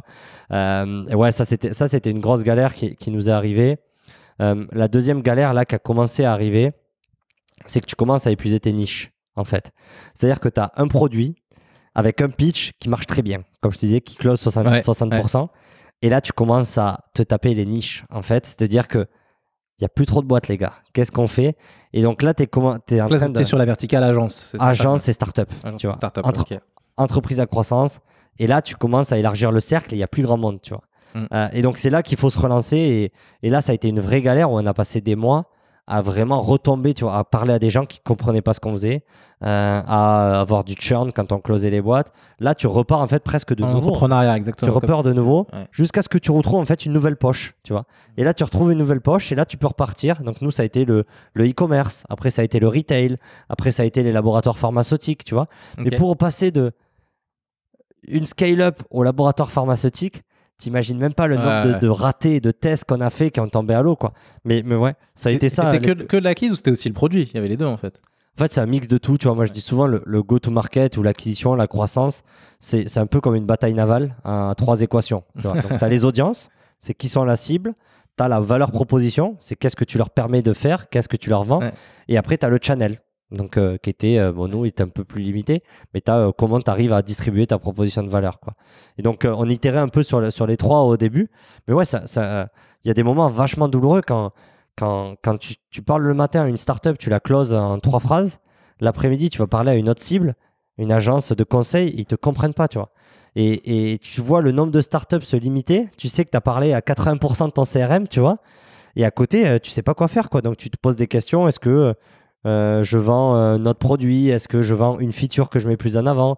Est-ce que je continue à vendre à des équipes financières? Euh, Est-ce que je passe en gratuit sur ces gars-là? Tu vois, tu es vraiment un peu, un peu à, à poil, tu vois, devant, devant, devant ce problème-là, quoi. Ça, Tu te c'était les- rappelles des pires tests que tu as fait où tu, vraiment ça, ça marchait pas du tout, du tout Tu t'es retrouvé en call de vente et. Oh, les pires tests, on s'est retrouvé face à la SNCF, à pitcher à la SNCF. Pff, honnêtement, j'étais avec mon CEO, c'était un de mes premiers meetings, tu vois, en physique, euh, et on se retrouve face à la SNCF à pitcher. Jamais ils auraient acheté notre solution. ouais, c'était pas du tout. euh, C'était pas fait pour nous, cycle de vente, ils voulaient du custom et tout ça. Euh, non, je pense le l'exercice qui était hyper dur à faire, mais qu'on a réussi à faire, c'est on a exporté la base client. Donc on avait 300 clients. Euh, c'est Romain qui a fait ce travail-là, un peu de. Mais il est bon, Romain, tu vois, pour faire se poser le cerveau, comme on dit. Tu vois, il pose le cerveau, il fait une tâche, il le fait très bien. Et on a exporté les 300 clients. On a fait un tableau Excel et on a essayé de répondre à deux questions. Donc tu vois, on a rajouté deux colonnes. Pourquoi ils nous ont répondu et pourquoi ils nous utilisent aujourd'hui. Tu vois? Ouais, ouais. Et on est passé sur les 300 clients à essayer de retrouver cette information-là. Et là, en fait, ça nous a redonné du juice et ça nous a redonné des pistes. Et on s'est retrouvé en se disant, en fait, par exemple, le labo pharmaceutique, on s'est retrouvé où on avait des installateurs. Donc des gens qui installaient la fibre optique chez les clients. Attends. Ouais. Ok, je te laisse continuer. Et donc, en fait, tu vois, on s'est retrouvé avec une entreprise à forte croissance euh, qui s'appelait C1. Tu vois, ils, font de l'installation de, de téléphonie pour les entreprises, mais ils recrutent 200 collaborateurs par an. Donc ils étaient un peu, tu vois, dans notre ICP, euh, dans notre persona euh, entreprise à forte croissance. Et en fait, on s'est rendu compte que c'était pas le même usage que Doctolib, tu vois. Même Ouais. s'ils recrutent 200 collaborateurs par an. C'est le- pas une boîte innovante. c'est ça. Le, le problème qu'ils avaient, c'est qu'ils avaient toujours des gens en déplacement. Et donc, ils avaient besoin de savoir ce que faisaient les gens en déplacement, qu'est-ce qu'ils achetaient et pourquoi, tu vois. Et en fait, quand tu pars de cette analyse-là, tu te dis, mais attends, qui sont les gens qui se déplacent, qui ont des gens qui vont réaliser plein de paiements et qui ont besoin de savoir ce qu'ils dépensent. Boum, tu arrives sur les laboratoires pharmaceutiques avec les commerciaux, Ah, Euh, t'arrives sur les boîtes plus tradies de, de livraison de bouffe, tu arrives sur plein de trucs parce que tu as fait ce travail-là de, de repasser sur ta base client. Ça nous a pris quand même deux mois, tu vois, à repasser Ouais, sur cette base client. Pour savoir précisément. Et vous les rappeliez du coup Vous les rappeliez On rappelait, on renvoyait des mails, Ouais. on demandait au customer success. Nous, on a quand même un support, tu vois, au support, au customer success. On demandait, on complétait ce tableau-là. Euh, on devrait l'encadrer d'ailleurs, ce tableau. Mais, mais ouais, ça, ça a été un exercice on a continué à le faire. Et aujourd'hui encore, on le fait, tu vois, sur nos 3000 clients. C'est c'est fait de manière automatisée par le sales, tu vois, quand Ouais, il va closer, qui va trucs. déclarer et tout est préfil dans Salesforce.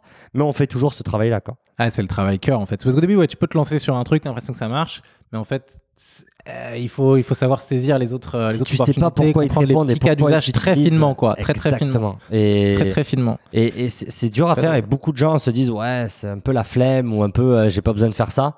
Mais en fait c'est c'est de l'or et si tu fais pas ça tu vas être bloqué, tu vas taper un plancher au bout d'un moment où tu n'arriveras plus à à avoir des réponses.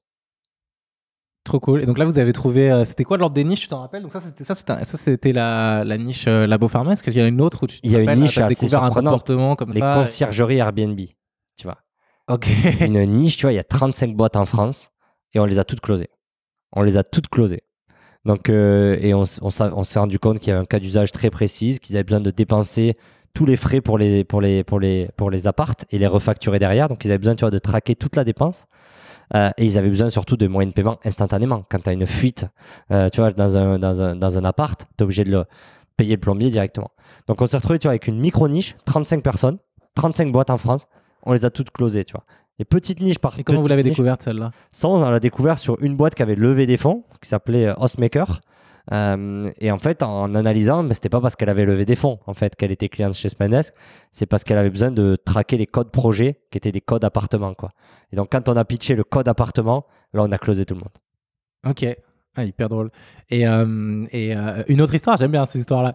une, autre, une autre verticale comme ça que vous avez découvert après cette analyse des. Les agences de voyage, Ouais. agences de voyage, pareil, on avait. Eux, ils, ils voyagent eux-mêmes les. non, en les fait, ils non, achètent des billets toute la journée. Ils achètent des, des billets toute la journée.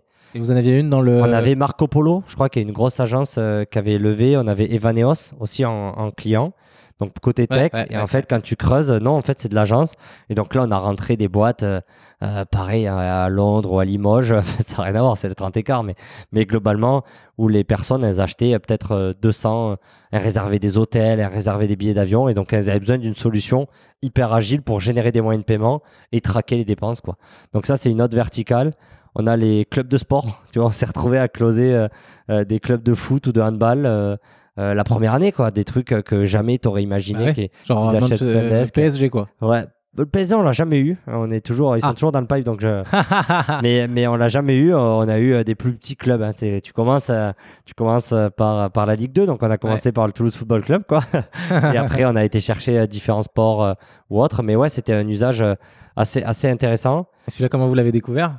Celui-là, on l'a découvert. Ah, c'est marrant. Euh, plutôt kiff de- d'un de nos commerciaux qui était fan de foot et qui s'est dit euh, si je close un club de foot, est-ce que vous m'offrez un maillot? Et on a dit euh, deal accepté. Bon, il s'est pas retrouvé avec le maillot du PSG, il s'est retrouvé avec le maillot du TFC. Mais ça a été un peu ça euh, l'approche. Ça, il était persuadé que les clubs de foot avaient la même problématique euh, que, certaines so- que certaines sociétés. Et donc, il a tabassé cette niche et on l'a découverte un peu par passion là-dessus. Ok. Et, euh, et là, c'est donc c'est le, le truc là tel que c'est raconté, c'est genre vous avez analysé, euh, vous avez cherché, euh, vous avez envoyé et paf, ça a matché tout de suite. Est-ce que c'était vraiment ça? C'était vraiment l'analyse stratégique qui, qui, résolvait tout? Ou après, il fallait encore un peu pousser dans l'idée enfin, il y Il avait fallait avoir les réponses. Tu vois, nous, on s'est retrouvés euh, très vite à avoir un, un jargon startup, en fait.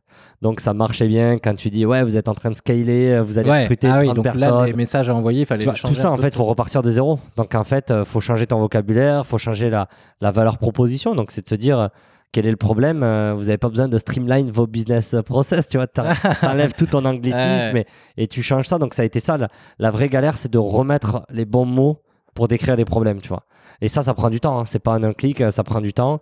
Euh, et après, c'est de pareil, quand tu te retrouves à avoir des gens qualifiés, du coup, de faire la démonstration, bah, tu te rends compte que c'est une fonctionnalité complètement différente qui va exciter le, mec en face de toi et qui va faire que tu vas vendre le produit, tu.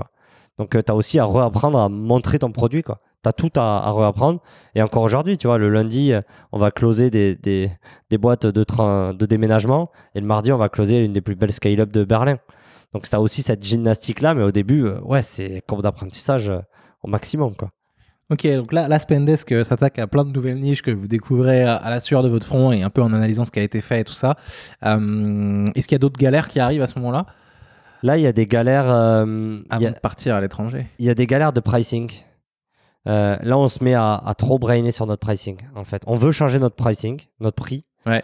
modèle de prix en entier avec la bonne. Ouais, le, premier prix, il coûtait 89 euros. Spendesk. Par mois? Par mois. Par utilisateur ou c'était quoi c'était un mix, 5 utilisateurs euh, illimité. C'était un peu le premier prix, tu vois. Tous nos clients payaient 89 euros.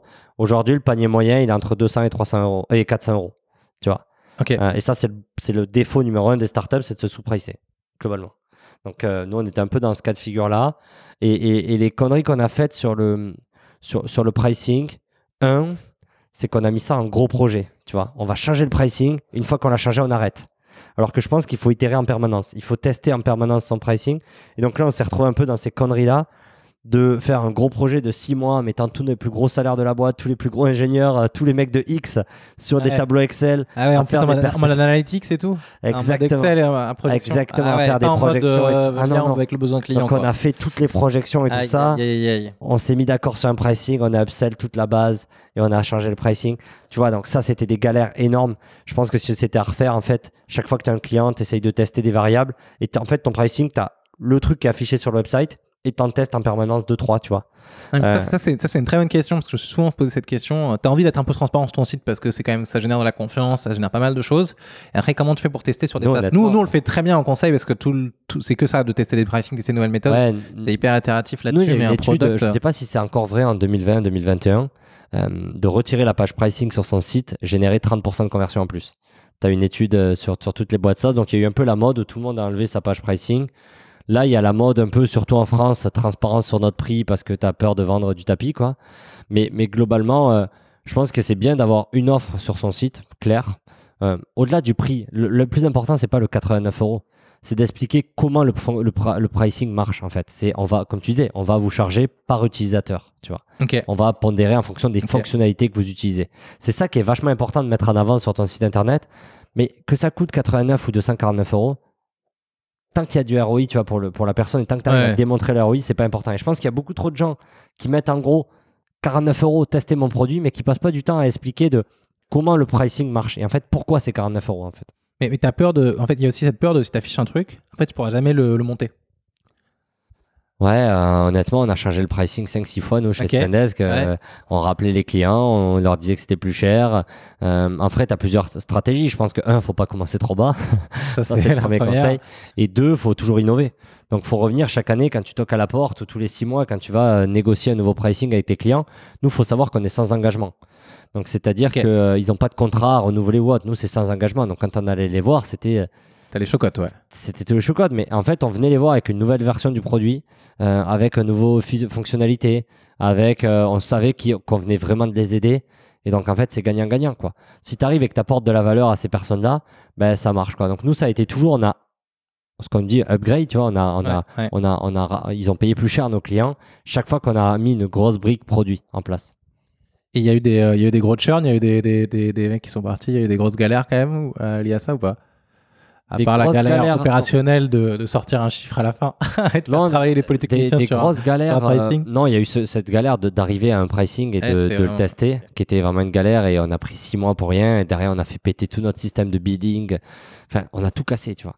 Euh, non, il y, a des, y a des galères où c'est plutôt. Euh, donc, c'est décidé par exemple par le CEO, par le head of sales, ce pricing. C'est présenté, c'est traîné. Et après, c'est ton customer success qui doit appeler ton plus gros client et lui dire qu'il va payer 20 000 euros de plus à l'année, tu vois. Euh, et là, il y en a eu des surprises. Là, on a eu des surprises avec euh, le mec qui répond et qui met un CC le CEO en mode euh, c'est quoi ça, c'est inadmissible. Ouais, donc ça, ça arrive. On a eu de la chance chez Spandes, ça a été hyper minoritaire. Tu vois, donc aujourd'hui, nos clients, je pense qu'ils se sont rendus compte qu'ils payaient pas assez cher et que le produit a évolué tellement aussi qu'ils étaient prêts à payer plus et qu'on répondait aux plus en plus besoin. Mais par exemple, je l'ai vécu de l'autre côté avec Intercom et je pense qu'on l'a tous vécu. Où, du jour au lendemain, on a reçu un email en disant vous allez payer 3500 euros, updatez votre carte de crédit.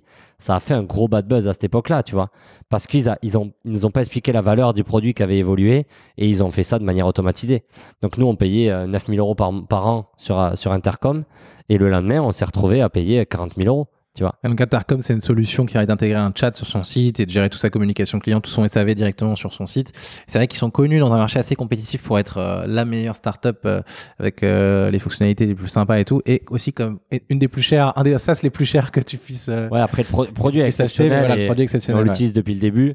Mais voilà, on a, et on a une très bonne relation aujourd'hui avec notre account exécutive et le Head of Sales France. Mais sur le coup, tu reçois un email automatisé qui te dit change ma carte de crédit.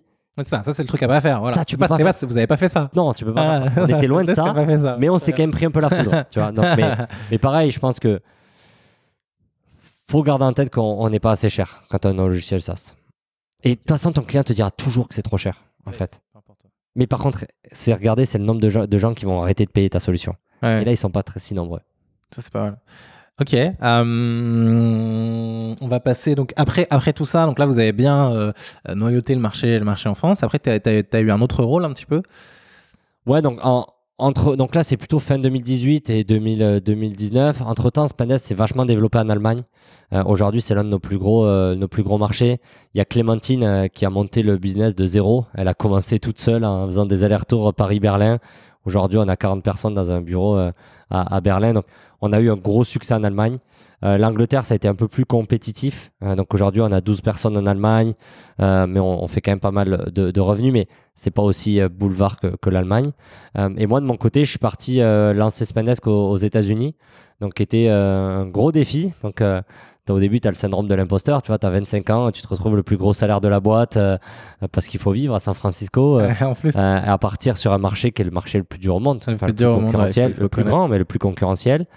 Euh, et la particularité de Spendes, c'est que notre produit ne marche pas aux États-Unis. Parce qu'on J'allais est- dire parce que du coup, comment, tu lances une nouvelle activité? Parce qu'il faut tout réapprendre au niveau légal, au niveau. euh, Il y a quand même des aspects euh, il y a, il y intégration a avec tout- tous les il y a systèmes. tous enfin, ces sujets qui sont insupportables, mais il y a surtout le sujet, techniquement, notre produit ne marche pas en dehors de l'Europe, parce que nous, on gère des flux financiers.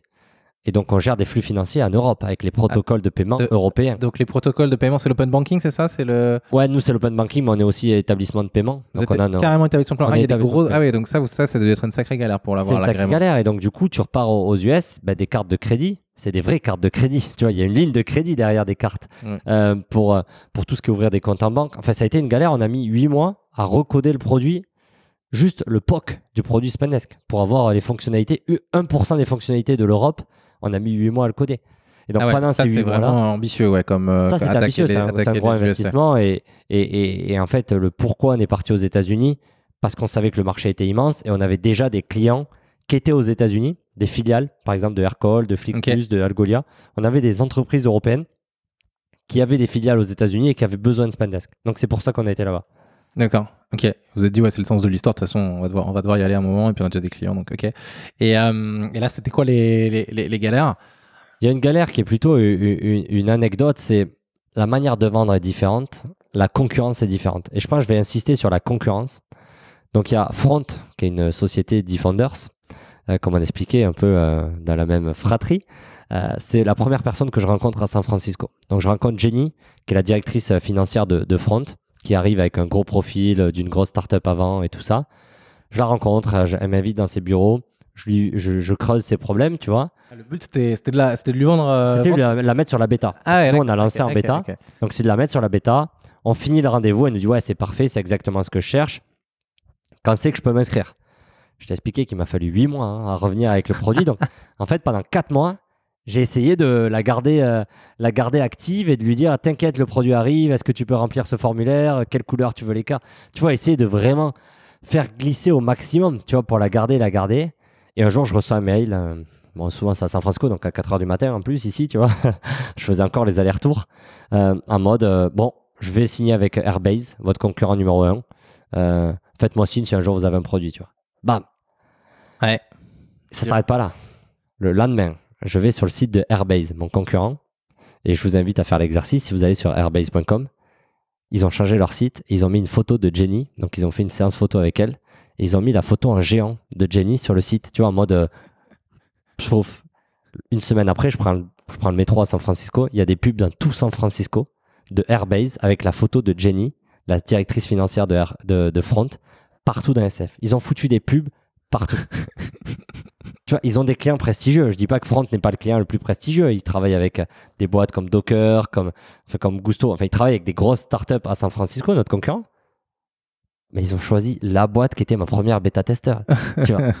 Et, et je sais pas si je suis parano, je suis pas parano, Ouais, c'est- un exemple de la confrontation et la guerre que tu as quand tu vas aux États-Unis. Tu vois, c'est que tu as des concurrents, ils vont prendre des billboards pour te montrer que faut pas jouer avec eux. Tu vois. ok, c'est très drôle.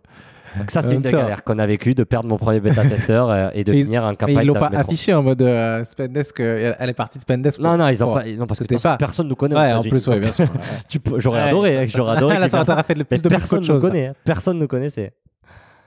Donc ça, c'est- ça c'est ça c'est ça c'est une grosse galère. Euh, la deuxième galère qu'on a pour les boîtes qui sont un peu plus avancées et qui sont en train de, de réfléchir à partir aux États-Unis, pas partir aux États-Unis, il y en a deux parties. Euh, on a recruté un country manager qu'on s'est séparé euh, six mois plus tard. Euh, et je pense que le recrutement, c'est vraiment la chose la plus dure aux États-Unis. Un, par la différence culturelle, mais surtout en fait parce qu'on pense que quelqu'un qui, qui connaît pas des clients, qui connaît pas la boîte, qui a jamais vécu ça, va pouvoir lancer la société dans le marché le plus dur du monde.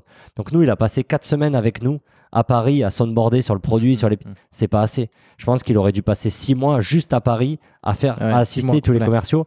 Et donc c'est moi qui ai pris le, qui ai pris le relais en fait de, de lancer Spanesque aux États-Unis. Et en fait, pourquoi on s'est moins planté, du moins pourquoi on est en train de réussir aux États-Unis? Parce qu'en fait, ça fait ça fait cinq ans que je parle à des directeurs financiers, ça fait cinq ans que je suis aux côtés de, de Rodolphe, le fondateur, où je connais sa vision. Et donc en fait, je fais des choix dix fois plus vite que les autres. Je suis loin d'être le meilleur country manager aux États-Unis. hein. Il y a 100 000 mecs à, à San Francisco meilleurs que moi. Par contre, je prends des décisions plus rapidement qu'eux parce que j'ai parlé à des directeurs financiers et parce que j'ai la vision de mon CEO en tête. Et je sais expliquer tous les choix et les non-choix qu'on a fait sur les cinq dernières années. Quoi. Ok.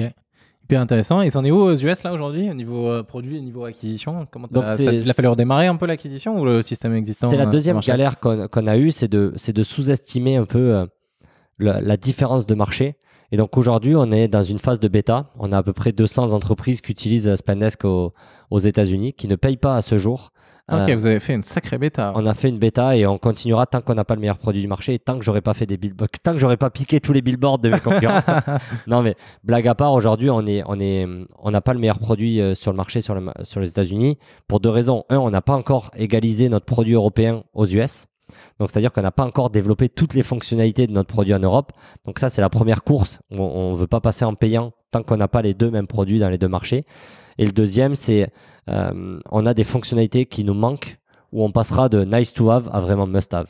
Donc on va passer de boîtes qui vont payer 89 euros à des boîtes qui vont nous rapporter 30 000 euros par an. Ouais. Donc c'est vraiment ça qu'on veut aller chercher pour passer en payant. On a la chance d'avoir une boîte, on a, tu vois le dernier tour de table, on a levé 45 millions en série B. On veut pas monétiser trop vite, on veut bien faire les choses. Et donc aujourd'hui, il faut rentrer le plus de boîtes possible pour apprendre et co-construire le produit avec eux. Euh, voilà, j'ai la chance, les gros succès qu'on a eu, au-delà de toutes les galères qu'on a parlé là-dedans, euh, c'est plutôt euh, des, les, les sept collaborateurs qu'on a embauchés à San Francisco. On Ouais. a réussi à recruter des très bons profils à San Francisco, qui sont très chers. Hein difficile. mais, mais aujourd'hui qui ont, qui ont cet ADN et, et on l'a vécu, tu vois, en- avec le Covid qui a été très dur, hein. très dur quand tu es à l'autre bout du monde avec 9 heures de décalage horaire bloqué de, du headquarter, tu vois, sur une autre différente time zone. Mais voilà, on s'est entouré du- d'une équipe et ils sont restés avec nous pendant le Covid et aujourd'hui ils sont vaccinés, ils sont de retour au bureau et ils sont hyper heureux. Mais, mais voilà, ça a été euh, de recruter une belle équipe. Et c'est- il y a des devs et des, des sales, c'est quoi la Non, tous les, devs sont, en- tous les devs sont en France. Il y a Ah, ok. Customer Success pour gérer ces, ces, ces bêta-testeurs. On a des commerciaux pour aller euh, rencontrer le marché et, et aller euh, un peu frotter des coudes avec ses concurrents qui font des billboards. Et après, on a un product manager qui est entre Paris et enfin qui, qui vient des États-Unis et qui est en train de relocate en France à la suite du Covid. Mais on a un, PM, un product manager qui est sur place Spécifique. dédié à ça. Et, euh, et toi, là, tu fais toujours de, tu fais de l'acquisition aussi aux US ou pas du tout du coup? Parce que vous avez plutôt stoppé, euh, c'est vraiment que product là? Non, aux US, c'est un product. Product et après plutôt des acquisitions, des opportunités. Donc aujourd'hui, on a notre communauté. On a 1200 membres aux États-Unis. Ouais. Euh, tu vois, on a lancé un podcast et on a la CFO de Zapier, la CFO de Notion. Donc, on a les Vous plus belles boîtes. Préparer le terrain, en fait. On prépare le terrain pour, faire un peu plus de bruit là-dessus. Mais là, le- la vraie responsabilité de mon rôle, c'est, c'est plutôt de, de, de s'assurer qu'on va chercher le product market fit. Et en parallèle, on utilise l'Europe pour aller closer des clients. Donc, euh, chaque client en Europe qui rentre, qui a une filiale aux États-Unis, ça nous fait un client en plus. Et, euh, et mon équipe euh, Growth que j'ai gardée à, à- à Paris s'occupe un peu de faire grossir la communauté CFO Connect. Donc, toute l'acquisition, elle est plutôt sur notre communauté que sur notre produit. On est dans cette stratégie de construire la communauté avant le produit. Ouais, c'est- pas mal pour, euh, pour vraiment tout. Bah, être sûr que le produit leur corresponde parfaitement euh, avant, de, avant de les signer. Euh, tu as mentionné euh, rapidement la, la- la- la SEO comme un autre canal. C'est c'est- intéressant qu'on en parle. Tu as dit si je le, ref- je le referais, euh, si je refaisais l'acquisition de Spendex, je, ferais- je ferais plus de contenu et plus de, de SEO au, début. Est-ce que, est-ce que tu penses qu'il faut pas passer par contacter des gens un peu dans plein de niches comme ça euh En fait, je dis pas qu'il faut pas. On n'aurait pas contacté des gens. On aurait été aussi bourré. On Ouais. aurait appris à faire du call call. euh, On aurait, on aurait envoyé euh, un message à tous les mecs de Vivatech. Ça, on le referait. Par contre, j'aurais beaucoup plus documenté ce que fait mon produit en fait. J'aurais fait des vidéos avec mes utilisateurs qui expliquent pourquoi ils utilisent le produit, quelles fonctionnalités ils adorent, quels problèmes ils ont résolu. J'aurais fait beaucoup plus de contenu pour aider en fait les directeurs financiers cas. à gérer leurs dépenses, avec moi ou sans moi en fait. Tu veux gérer tes notes de frais, ben, je t'aurais aidé à gérer tes notes de frais avec ou sans Spendesk. Tu veux négocier tes SaaS, je t'aurais aidé à négocier tes SaaS. Donc j'aurais beaucoup plus, tu vois, porté- posté ça et diffusé ça. Euh, et le deuxième, le, le, le SEO, je- on, on a eu de la chance parce qu'on l'a commencé au début. Euh, mais en fait, ce qui est, ce qui est, ce qui est risqué avec le, si- le SEO, enfin ce que les gens abandonnent, c'est les résultats sont assez longs à avoir. Ouais, c'est une stratégie. Et euh, il faut vraiment pas terme, abandonner ouais. parce qu'aujourd'hui, 40% de nos opportunités viennent du SEO euh, ou du SEM parce que des fois, tu es obligé de payer quoi. Mais pour, être, pour apparaître dans les mots-clés. Mais globalement, en fait, ça a mis du temps d'avoir un domaine authority, d'avoir des backlinks, d'avoir du bon contenu. Mais aujourd'hui, c'est une mine d'or quoi. Donc en fait, il faut investir vite, très tôt et pas, pas arrêter. Pas arrêter. Allez, au bout de trois ans, si ça marche pas, vous arrêtez. Mais, mais vraiment, il faut investir dans ce channel-là parce que ça, ça coûte pas forcément cher et c'est un revenu- retour sur investissement qui est énorme. Et comment tu peux savoir si, les, si toi, ta cible, elle a des mots-clés qu'elle va taper euh, hum, qui, qui, qui- qui génèrent déjà des recherches sur lesquelles tu pourrais te positionner? Il y a quand même une petite étude à faire parce que c'est le SEO, ça marche pas pour toutes les boîtes. ça marche pas pour toutes les boîtes, euh, toutes les fonctions, toutes les professions qui ne vont pas euh, chercher à résoudre des problèmes, ça va pas marcher. Tu vois. Ouais. Donc par exemple, un, un, un grutier sur un chantier, tu vois, euh, je suis pas sûr qu'il quand il a un problème, il utilise Google. Tu vois. Ouais. Donc c'est plutôt se mettre ça. Mais moi, je pense que la majorité quand même aujourd'hui des gens, quand ils ont un problème, ils tapent dans Google pour trouver la réponse. Un exemple de, de problème que, sur lequel vous êtes bien remonté? Ben, en fait, la deuxième partie de, c'est qu'en fait, ils vont pas taper le problème exact. Mieux gérer mes dépenses. Ils vont taper des problèmes qui sont beaucoup plus éloignés, en fait. Donc, il faut aller capturer les gens sur des problèmes qui sont beaucoup plus loin. Donc, la personne, il cherche pas à acheter Spendesk. Par contre, il en a marre du 3DS. Comment désactiver 3DS sur ma carte BNP Paribas Ok. Tu vois, D'accord. Tu vois, il, est, il est loin d'acheter Spendesk. Ouais, il est très loin. Mais par contre, comment récupérer mes factures Apple? Tu vois, tu as, acheté euh, forcément d'Apple là. Ouais, Tu n'en as rien à foutre de la facture, sauf pour la garantie, peut-être. Mais du coup, des gens qui, qui tapent dans Google comment trouver ma facture Deliveroo ou comment trouver ma facture Apple, on sait que c'est des consultants qui ont, euh, qui ont acheté le lunch et qui veulent faire leur note de frais. Donc, tu vois, on s'est positionné Ah oui, beaucoup plus large sur le problème. Et moi, je pense que oui, les gens, ils ne tapent pas mot pour mot ce que tu as besoin. Par contre, ils tapent quelque chose dans Google. Et si tes gens, ils Ouais. tapent pas quelque chose dans Google, je sais pas où ils vivent. Mais aujourd'hui, ils tapent quelque faut chose. vraiment euh, comprendre ce que les gens tapent euh, précisément. Quoi. Ok. Et, euh, et ça, ça met du temps. Effectivement, on a eu quelques, quelques boîtes qu'on a eu sur la, sur la galère qui, qui ont bien bénéficié de ce canal et qui, qui sont pris tôt, mais faut, faut, faut, faut, voilà, faut, faut, faut connaître un peu techniquement ce qui est possible de faire. Il faut investir. Il faut Il faut investir. acheter les petits outils pour t'aider à trouver les mots-clés. Il faut Ouais, payer. SEMrush, faut écrire des articles de qualité. Faut écrire des articles de qualité, c'est du boulot. Et euh, c'est vrai que sur le contenu pur, bah, nous on a toujours fait ça parce qu'on a tout de suite lancé euh, dès le début de Startup Fuck Up, une, par exemple la toolbox, genre une boîte à outils euh, d'outils qui permettent à un entrepreneur de se lancer, qui est du contenu gratos pour aider les entrepreneurs. Ouais, ouais. Et effectivement après ça nous a apporté tout de suite une mini notoriété ou des choses comme ça. Quoi. C'est, c'est, c'est, c'est- c'est- il faut viser un petit quick win au début pour lancer ta boîte dans le, dans le monde du content marketing. Sinon tu te dis ah ouais mais il va falloir que j'écrive 12 000 articles de blog, un un article par semaine euh, et tout. Ouais. Trop, trop lourd Ouais, quoi. il ouais. mieux faire un truc au début et le faire marketer quelque chose, bien. tu vois. euh, Il faut apporter de la valeur à ta cible. Le manière le plus rapide d'apporter de la valeur à ta cible, tu vois. Vous avez fait un peu des guides, vous, des trucs comme ça ou des on a fait une tonne. hein. Une tonne une tonne, dans notre blog qui est assez, assez abouti. Je pense qu'aujourd'hui, aujourd'hui, peut être utilisé un peu en exemple pour certains, euh, notamment la catégorisation, la dose de payant, de gratuit. Euh, Là-dessus, on, a fait, on a fait beaucoup de guides. Euh, on a vachement utilisé nos utilisateurs. hein. Encore une fois, je pense que je reviens sur la timidité, tu vois, mais, mais on a demandé à nos utilisateurs de, de, de, témoigner sur un sujet. On- je me rappelle, on a demandé à nos utilisateurs de coacher nos sales. On prenait nos directeurs financiers, on les faisait venir dans nos génial. bureaux, on leur invitait pour un, pour un lunch et ils donnaient des cours à nos sales pour mieux pitcher la boîte, tu vois. Donc je pense que Ah, c'est génial ça. Ouais, Bonne idée. il faut vachement utiliser ces, ces utilisateurs à la fois pour investir, à la fois pour défoncer ta roadmap produit, pour traîner tes équipes, pour tout. Et je pense que vous serez, vous serez halluciné de ce qu'ils sont prêts à vous donner. Ils sont prêts à investir énormément de temps, d'énergie et d'argent pour votre boîte si vous ont fait confiance et que vous délivrez la valeur que vous leur avez demandé. Quoi. Ok. Trop cool. Euh, c'est quoi la, la vision euh, on, va, on va bientôt finir. C'est quoi la vision euh, de Spendesk là Et pour toi aussi? Ben, Spendesk, euh, c'est une aventure qui sera hyper longue hein, parce que mon- Ouais, mon, forcément. fondateur a une vision très longue et il veut faire, il veut faire une boîte cotée en bourse. Donc, il veut faire une boîte qui, a- qui sera assez énorme. Aujourd'hui, je pense qu'on est à. Bon, moi, si, moi, pour moi, ma vision, je pense qu'on est un tiers euh, de- de- d'arriver où est-ce qu'on veut. Mon CEO, il te dira qu'on est un cinquième. mais, mais globalement, euh, ouais, je pense que dans, dans 5-7 ans, on sera vraiment une boîte euh, à impact mondial et, et assez, et assez énorme. À la fin de l'année, on sera, je pense qu'on aura levé un nouveau tour de table. On sera, on sera parmi ces plus belles scale-up en Europe. On sera peut-être sûrement 500 collaborateurs. Donc ça, c'est les prochaines étapes très court terme euh, pour Spendesk.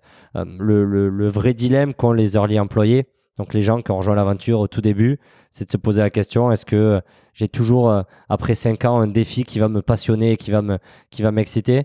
Donc c'est plutôt ça la, la- la question que beaucoup d'early employés ont c'est de se dire est-ce que c'est le moment pour moi d'aller sur une autre aventure? Ou est-ce que sur les 5 prochaines années de ma vie, euh, je peux vivre autant de kiff qu'ont été les 5 dernières? Donc c'est plutôt ça la, la réflexion. Après, il y a encore ce, ce marché qui est assez excitant euh, des États-Unis. Ouais, bien sûr. Et euh, c'est le nombre de talents qui est. Enfin, moi, si je reste chez Smanes, parce qu'il y a des gens brillants, euh, au moins euh, avec qui je collabore au quotidien. Quoi. Trop cool. Euh, Est-ce que il y a une dernière galère que tu aurais oublié de nous raconter euh, dans, tes histoires? Non, petite galère. On a, pas, on a beaucoup parlé d'email de prospection. Tu vois, Ouais. aujourd'hui, mon premier email, euh, j'étais quand même en stage, tu vois, quand j'ai commencé chez. Ah, t'étais en stage au début? Ouais, j'étais en stage. Et mon premier email que j'ai envoyé, je me suis trompé sur le prénom du gars. Tu vois. Ah, aussi, encore Ouais, C'est vraiment, un peu la running joke.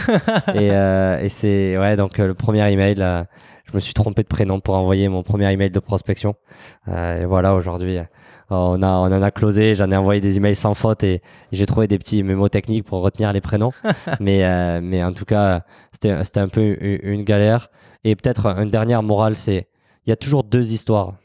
Il y a l'histoire que tu lis sur Madines, que, tu lis sur mes posts LinkedIn ou autres, de la success story Spendesk, tu vois, avec tout, tout est beau et tout est. Mais l'herbe, elle est jamais plus verte ailleurs. Et euh, nous, sur les cinq dernières années, il y en a eu des millions de galères et et il y en a eu des moments sûrement qu'on n'a pas discuté là, mais il y a eu des moments très durs. Euh, et même si on fait partie de ces plus gros succès de la tech aujourd'hui, ça a été hyper dur. Et donc, c'est plutôt à tous les autres qui, qui, quand ils regardent sur LinkedIn, ils voient que des success stories. Quand ils lisent ces médias ou quand ils écoutent ces podcasts, ils pensent que, que tout est, est vert. Non, il y a eu des moments de doute. Euh, j'ai écrit deux fois, tu vois, des lettres de démission que Ok. j'ai pas envoyées. Mais il y a eu des moments très durs. Tu vois, il y a eu des moments très durs. Euh, et l'herbe, elle est pas plus verte ailleurs. C'est quoi les autres moments très durs? Non, mais il y, y en a où tu as des conflits en interne, tu Ouais. vois, où as. J'étais en guerre frontale avec ma CMO, tu vois. Donc euh, c'était en mode euh, c'est elle qui saute ou c'est moi qui saute. Et, euh, et voilà, ça s'est tranché, euh, ça s'est tranché sur, un- sur une décision. Il y a eu des moments où, euh, où, euh, on n'arrivait plus à closer de boîte. On n'arrivait plus à closer de boîte. On en a closé 30 et le mois d'après, tu n'arrives pas à en closer 10. Donc tu as eu ces moments-là. Euh, tu as eu ces moments de doute où quand tu commences à regarder les, les autres news, putain, cette boîte, elle a levé plus. Putain, ce gars-là, il est millionnaire. Euh, Ah, putain, ça. cette boîte-là, ils ont Que tu recruté sois des début, des premiers entrepreneurs ou, euh, Mais c'est ça. Et ou en fait, déjà à ce stade-là, tu as toujours des moments où. si tu regardes que à côté, si tu regardes que les posts LinkedIn, si tu regardes... tout est mieux ailleurs. Tout est mieux ailleurs. Et en fait, aujourd'hui, je suis hyper fier a posteriori. Peut-être que tu m'aurais contacté en avril dernier. Je t'aurais dit, putain, c'est l'horreur, je vais, je vais me casser, tu vois. Et en fait, là, ça repart. Donc, je pense qu'il faut avoir une vision assez long terme et pas se faire avoir par ce storytelling. On est tous des storytellers, moi le premier. Euh, et c'est loin d'être une partie de plaisir au quotidien. Et je pense que vous êtes loin d'être au pire endroit en ce moment où vous êtes. et peut-être que dans six mois, vous réaliserez que, que vous avez fait des choses grandioses. Et, et donc, pas se faire avoir par storytelling euh, qu'on commence à avoir partout en France. Quoi. C'est l'objectif ici. Donc, euh, bah, écoute, merci beaucoup, Jérémy, euh, pour, ce, pour ce petit dernier conseil donné aux entrepreneurs. C'était la question que j'allais te poser quel conseil tu donnes aux entrepreneurs, mais tu l'as fait tout seul, donc c'est parfait. Euh, Est-ce que tu as un mot de la fin? Le mot de l'enfin, c'est. Comment je m'appelle? Michael. Ah, c'est bon, il a... t'as trouvé un bon moyen de la fin. technique. Non, je dirais c'est euh, c'est galère, galère parce qu'on en a tous et, et, et on est obligé d'en avoir. Si on n'en a pas, c'est inquiétant. Trop bien. Bah, merci à tous et euh, à la prochaine, Jérémy. Ciao. Merci beaucoup.